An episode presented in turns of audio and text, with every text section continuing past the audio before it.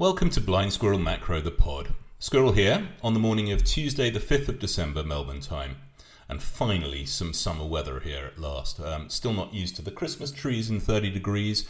I guess that's a process. Anyway, this podcast is our usual companion to the weekly newsletter, which you can find for free at blindsquirrelmacro.com.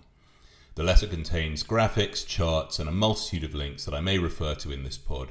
Please try and take a look at this week's version in particular, as I put together quite a few charts which will really help the understanding, particularly if you're new to options. The note also covers our portfolio update and our review of our Acorn trade ideas for our paid subscribers. I have still, sadly, not yet mastered audio editing software, and so I record this in a single take, um, so please forgive any stumbles or mumbles. But finally, before we start, a usual message from legal everything in this podcast is for educational and hopefully entertainment purposes only and is categorically not investment advice. Before making any investment decisions, for heaven's sakes, don't listen to a cartoon rodent. Talk to a financial advisor. Right. This week, we're going to talk about buying fire insurance on your equity portfolio in a piece that I'm calling Scooby Doo and Vincent Vega Walk Into a Bar.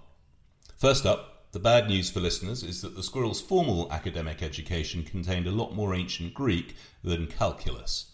The good news, however, is I spent much of my life in banks in roles where I needed to explain how options work to irregular users of them. Reference to two of the squirrel's favourite fictional characters, Quentin Tarantino's Vincent Vega from Pulp Fiction and cartoon dog Scooby Doo, is entirely gratuitous, but at least it made me smile. You try making option Greeks funny. First, let's do some quick jargon busting around those two specific option Greeks, Rho and Vega. Well, Vega was the easy reference. the Scooby one is a bit more obscure. Remember his trademark Anyway, sorry.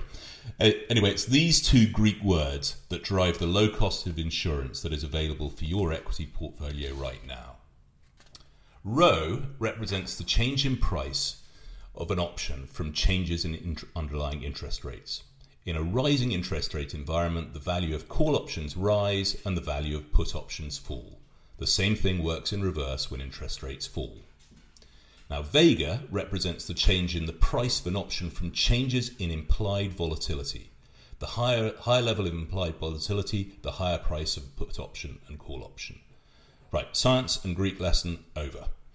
Let's start with interest rates. I'm not going to add to the mountains of Fed speak commentary out there.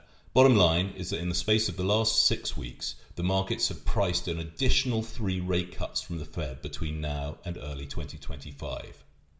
But before you think that go, go around thinking that the markets are infallible, just a quick reminder that money market futures have in the past seldom correctly forecasted the actual fu- the actual future path for interest rates. As we've discussed before in our notes, they represent a form of weighted average of potential outcomes when of course there can only be one. Markets have reacted to a dovish inflation data point and a poor suggestive language from central bankers like Pavlov's salivating dogs. The move in risk assets, especially long duration assets since Halloween, has been nothing short of spectacular. Cash incinerating Web 2.0 companies like Opendoor have even started booking Super Bowl advertising slots. We are so back. And it's seemingly the trashier the stock, the better. Coinbase is up 72%, Block up 62%, Cathie Wood's ARK K and ARK W tech ETFs up 38% and 24% respectively amazing moves in such a short period of time. Now, as, as, as equities have rallied to new highs for the year, implied volatility, as measured um, by the VIX index, has collapsed to new lows for the year. Implied volatility falling when markets rise is entirely normal. However, why is implied volatility back at sort of Black Friday, Cyber Monday levels of relative cheapness? Well, there are a number of big reasons beyond the simple conclusion that complacency and frankly repeated losses on bearish market bets has caused investors to stop buying downside protection. We wrote back in August in Master of the House and the Sunday Sprinkles, which was also, incidentally, our first podcast, about how rising rates had driven a major comeback for the structured products new issue business. Growth in this activity increases the supply of volatility to the market, driving down option prices as measured in terms of implied volatility. This supply volatility has been augmented by the explosive growth of volatility selling in the fast-growing and much discussed zero DTE S&P 500 daily options market. Selling short-dated volatility has been a highly successful strategy year to date. If you'd sold one day at the money puts every day this year, you'd have amassed a return of 13%. Now, success inevitably brings in competition and, of course, lower premiums for the sellers of those options. Well, you should know by now the squirrel's view on volatility selling. It seems like a really great idea until the day market gaps down on you and you blow up. Cue that memorable line from Vincent Vega If you excuse me, I gotta go home and have a heart attack. Now we press on that tried and tested cliche about buying fire insurance before your house burns down. Demand for puts only ever increases once the index has already started to correct, at which point investors always end up overpaying for them via higher implied volatilities. Let's not do that, shall we? Risk sentiment has just changed, charged from one side of the boat to the other. CNN's Greed and Fear Index has swum from extreme fear in late October to full on greed today. To be clear, the squirrel is by no means arguing for an imminent crash in equity markets. I'm not ready to short equity markets outright here, although a pullback does feel a little bit overdue. On the other hand, equity portfolio insurance is a screaming buy at these levels. So let's have a look at the cost of an at-the-money put on the S&P 500, or in this case, the SPY ETF, the most popular ETF that tracks the index. Why an at-the-money put? Again, it comes down to supply and demand, the put writing and structured productivity I just mentioned increases supply at closer to the money strikes. Traditional buyers of crash insurance are still drawn to the convex payoffs of deep out of the money puts. Not that this strategy has paid, for, paid off for them for a long time. Put simply, the prices of these crash puts have not dropped by as much as close, the close to the money alternatives, and we're shopping for bargains here. Now, interest rates can always go back, and implied volatility could indeed carry on careering downwards. However, it feels to this rodent that current pricing levels offer up a decent margin of safety. In the written note this week, I set out a full explanation of how this put option is priced and the impact from Rho and Vega effects, which I don't think will benefit from conversion to audio. Please do look it up at blindsquirrelmacro.com. It's in the free front section of the letter. A bit like teeth flossing and foam rolling, buying portfolio insurance when the markets are screaming higher is a really tough thing to do. The chart of the S&P 500 certainly doesn't look like something you want to pick a fight with right now.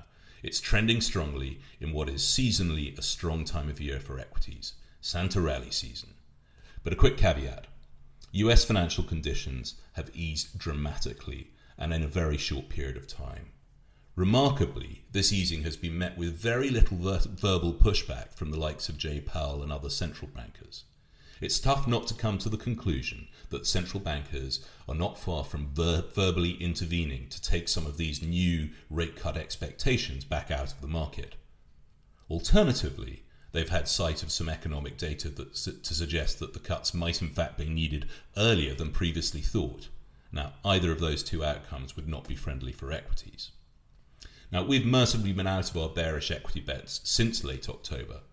While not calling for an imminent turn in, in risk markets, it feels like there is some skittishness about with investors, and that sentiment could easily turn negative as quickly as it turned positive. Meanwhile, protection's on sale. Feels like a smart time to buy it. So that's all for this week on the pod. If you um, fancy another 30 minutes of me chatting with my pal, the macro tourist Kevin Muir, um, we have a we recorded an interesting conversation talking about private equity and dumpster diving in UK mid caps. Go along to the Market Huddle on your favourite podcast app. There's also a link to the episode in this week's note, um, which also contains the regular portfolio update and Acorn review for paid subscribers. This week we're covering uranium, bonds, gold and silver, ags, energy, offshore services, private equity, of course, the Aussie dollar the UK mid caps, and my China versus India trade. Please find out more about the squirrel at blindsquirrelmacro.com. You can also follow me on Twitter at squirrelmacro. Thanks for listening. See you next week. Squirrel out.